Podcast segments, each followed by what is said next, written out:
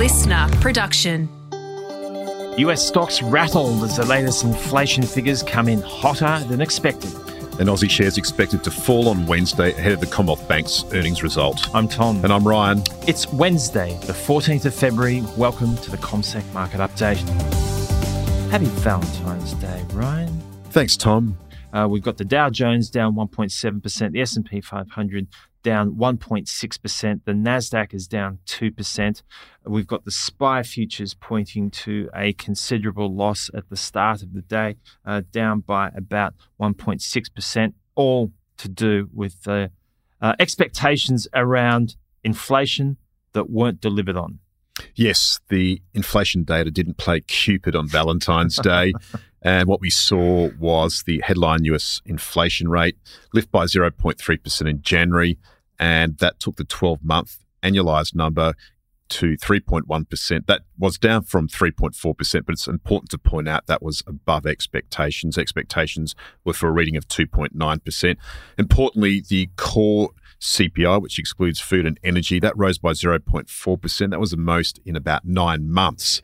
And the annual growth rate was steady at 3.9%. Markets were expecting a fall to 3.7%. So, all in all, stronger than expected inflation numbers. The easy path to disinflation is over, and getting inflation down from 3% to 2% is going to be tough.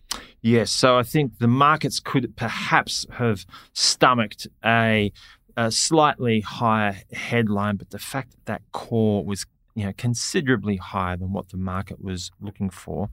What that core figure uh, highlighted, you know, the still that stubbornness when it comes to services and, and the prices.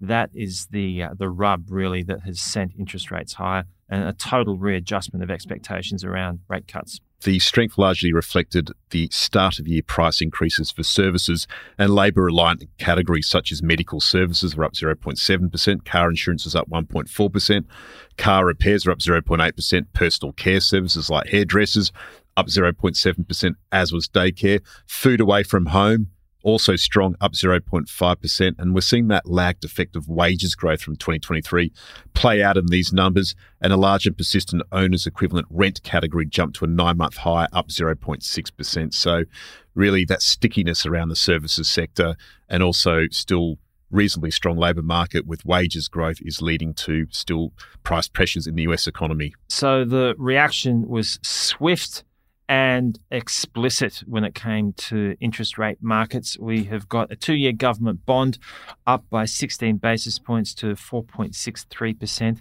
A 10 year government bond in the United States up by 12 basis points to 4.29%.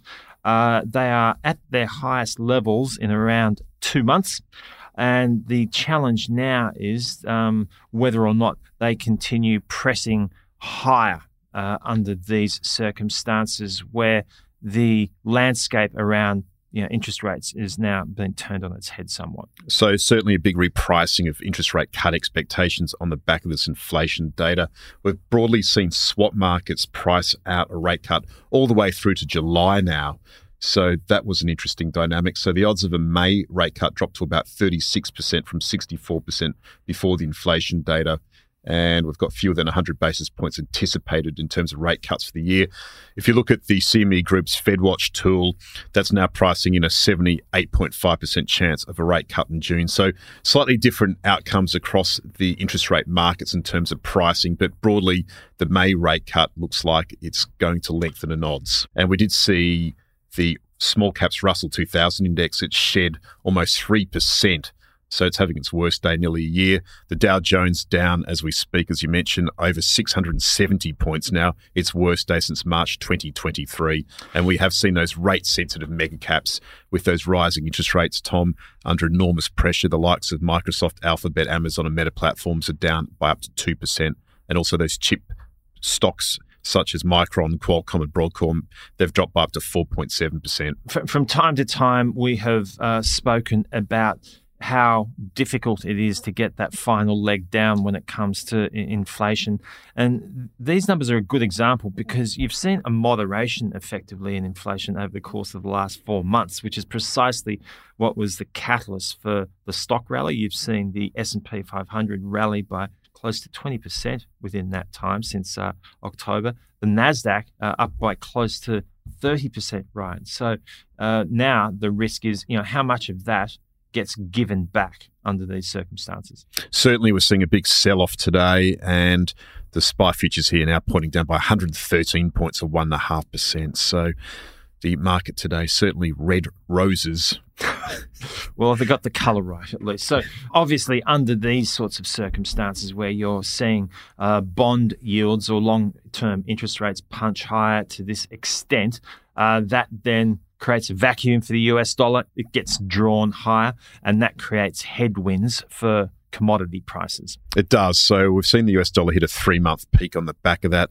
That has weighed on commodity prices such as gold, for example. So the gold price has fallen 1.3% to 2007.20 US dollars an ounce. So that inflation report has tempered prospects of an early interest rate cut, and that has sent those bond yields and US dollar higher. In terms of the US market, Tom, it's also important to note that what is dragging down the Dow Jones index is really a broad, spectrum of stocks and the heavyweights in particular, Walgreens Boots Alliance, Goldman Sachs, Dow and Boeing have dipped by up to 5%. So that's why that index is underperforming relative to the S&P 500. You mentioned um, the Russell 2000, but you know under these circumstances, when a portfolio manager needs uh, liquidity and traction, uh, the first port of call are your big marquee liquid names that just get uh, a black eye almost immediately.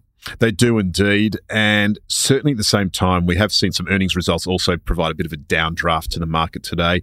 So we saw hotel chain Marriott International, it shed 6% after missing fourth quarter revenue estimates.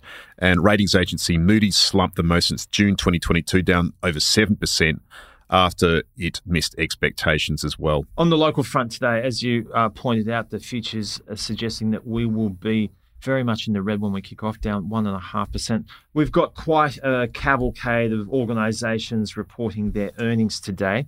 Uh, AMP, Computershare, uh, Domain Holdings. We've got Evolution Mining reporting as well, and Downer. So within that, again, a decent cross section of the Australian economy represented in these organisations.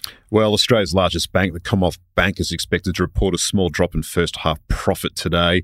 The stock has jumped more than 20% since November and it's outperformed the wider market. And that's with the help of investors fleeing China's battered markets and those switching to equities on expectations of interest rate cuts. So the Commonwealth Bank is just trading off all time highs of 117.75 dollars and it's valued about 20 times forward earnings per share. But of course, in terms of the actual result itself, there's expectations that we'll see first half cash profit of 4.973 billion, down about 3.7% from a year early. And that decline is mostly down to higher effective tax rate, the sale of its Indonesian banking unit, although interest margins are also shrinking. We've got that competition in the mortgage and deposit market too, Tom. And that cash profit of uh, just over $4.9 billion is the number to focus on. Uh, that basically gives you the bare bones of how the organization performed uh, and you benchmark the uh, share price against where we are uh, up or down against that figure. So uh, today we have seen the Aussie dollar relegated as well. So it was trading as high as 65.3 US cents uh, late UK trade overnight, those inflation numbers have seen it plummet. It's uh, been as low as 64.3.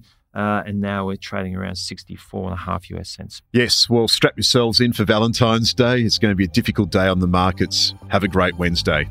Thanks for your time.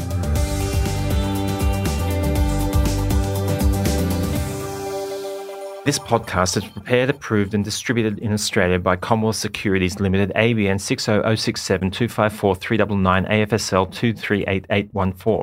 The information does not take into consideration your objectives, financial situation, or needs. Consider the appropriateness of the information before acting, and if necessary, seek appropriate professional advice. Listener.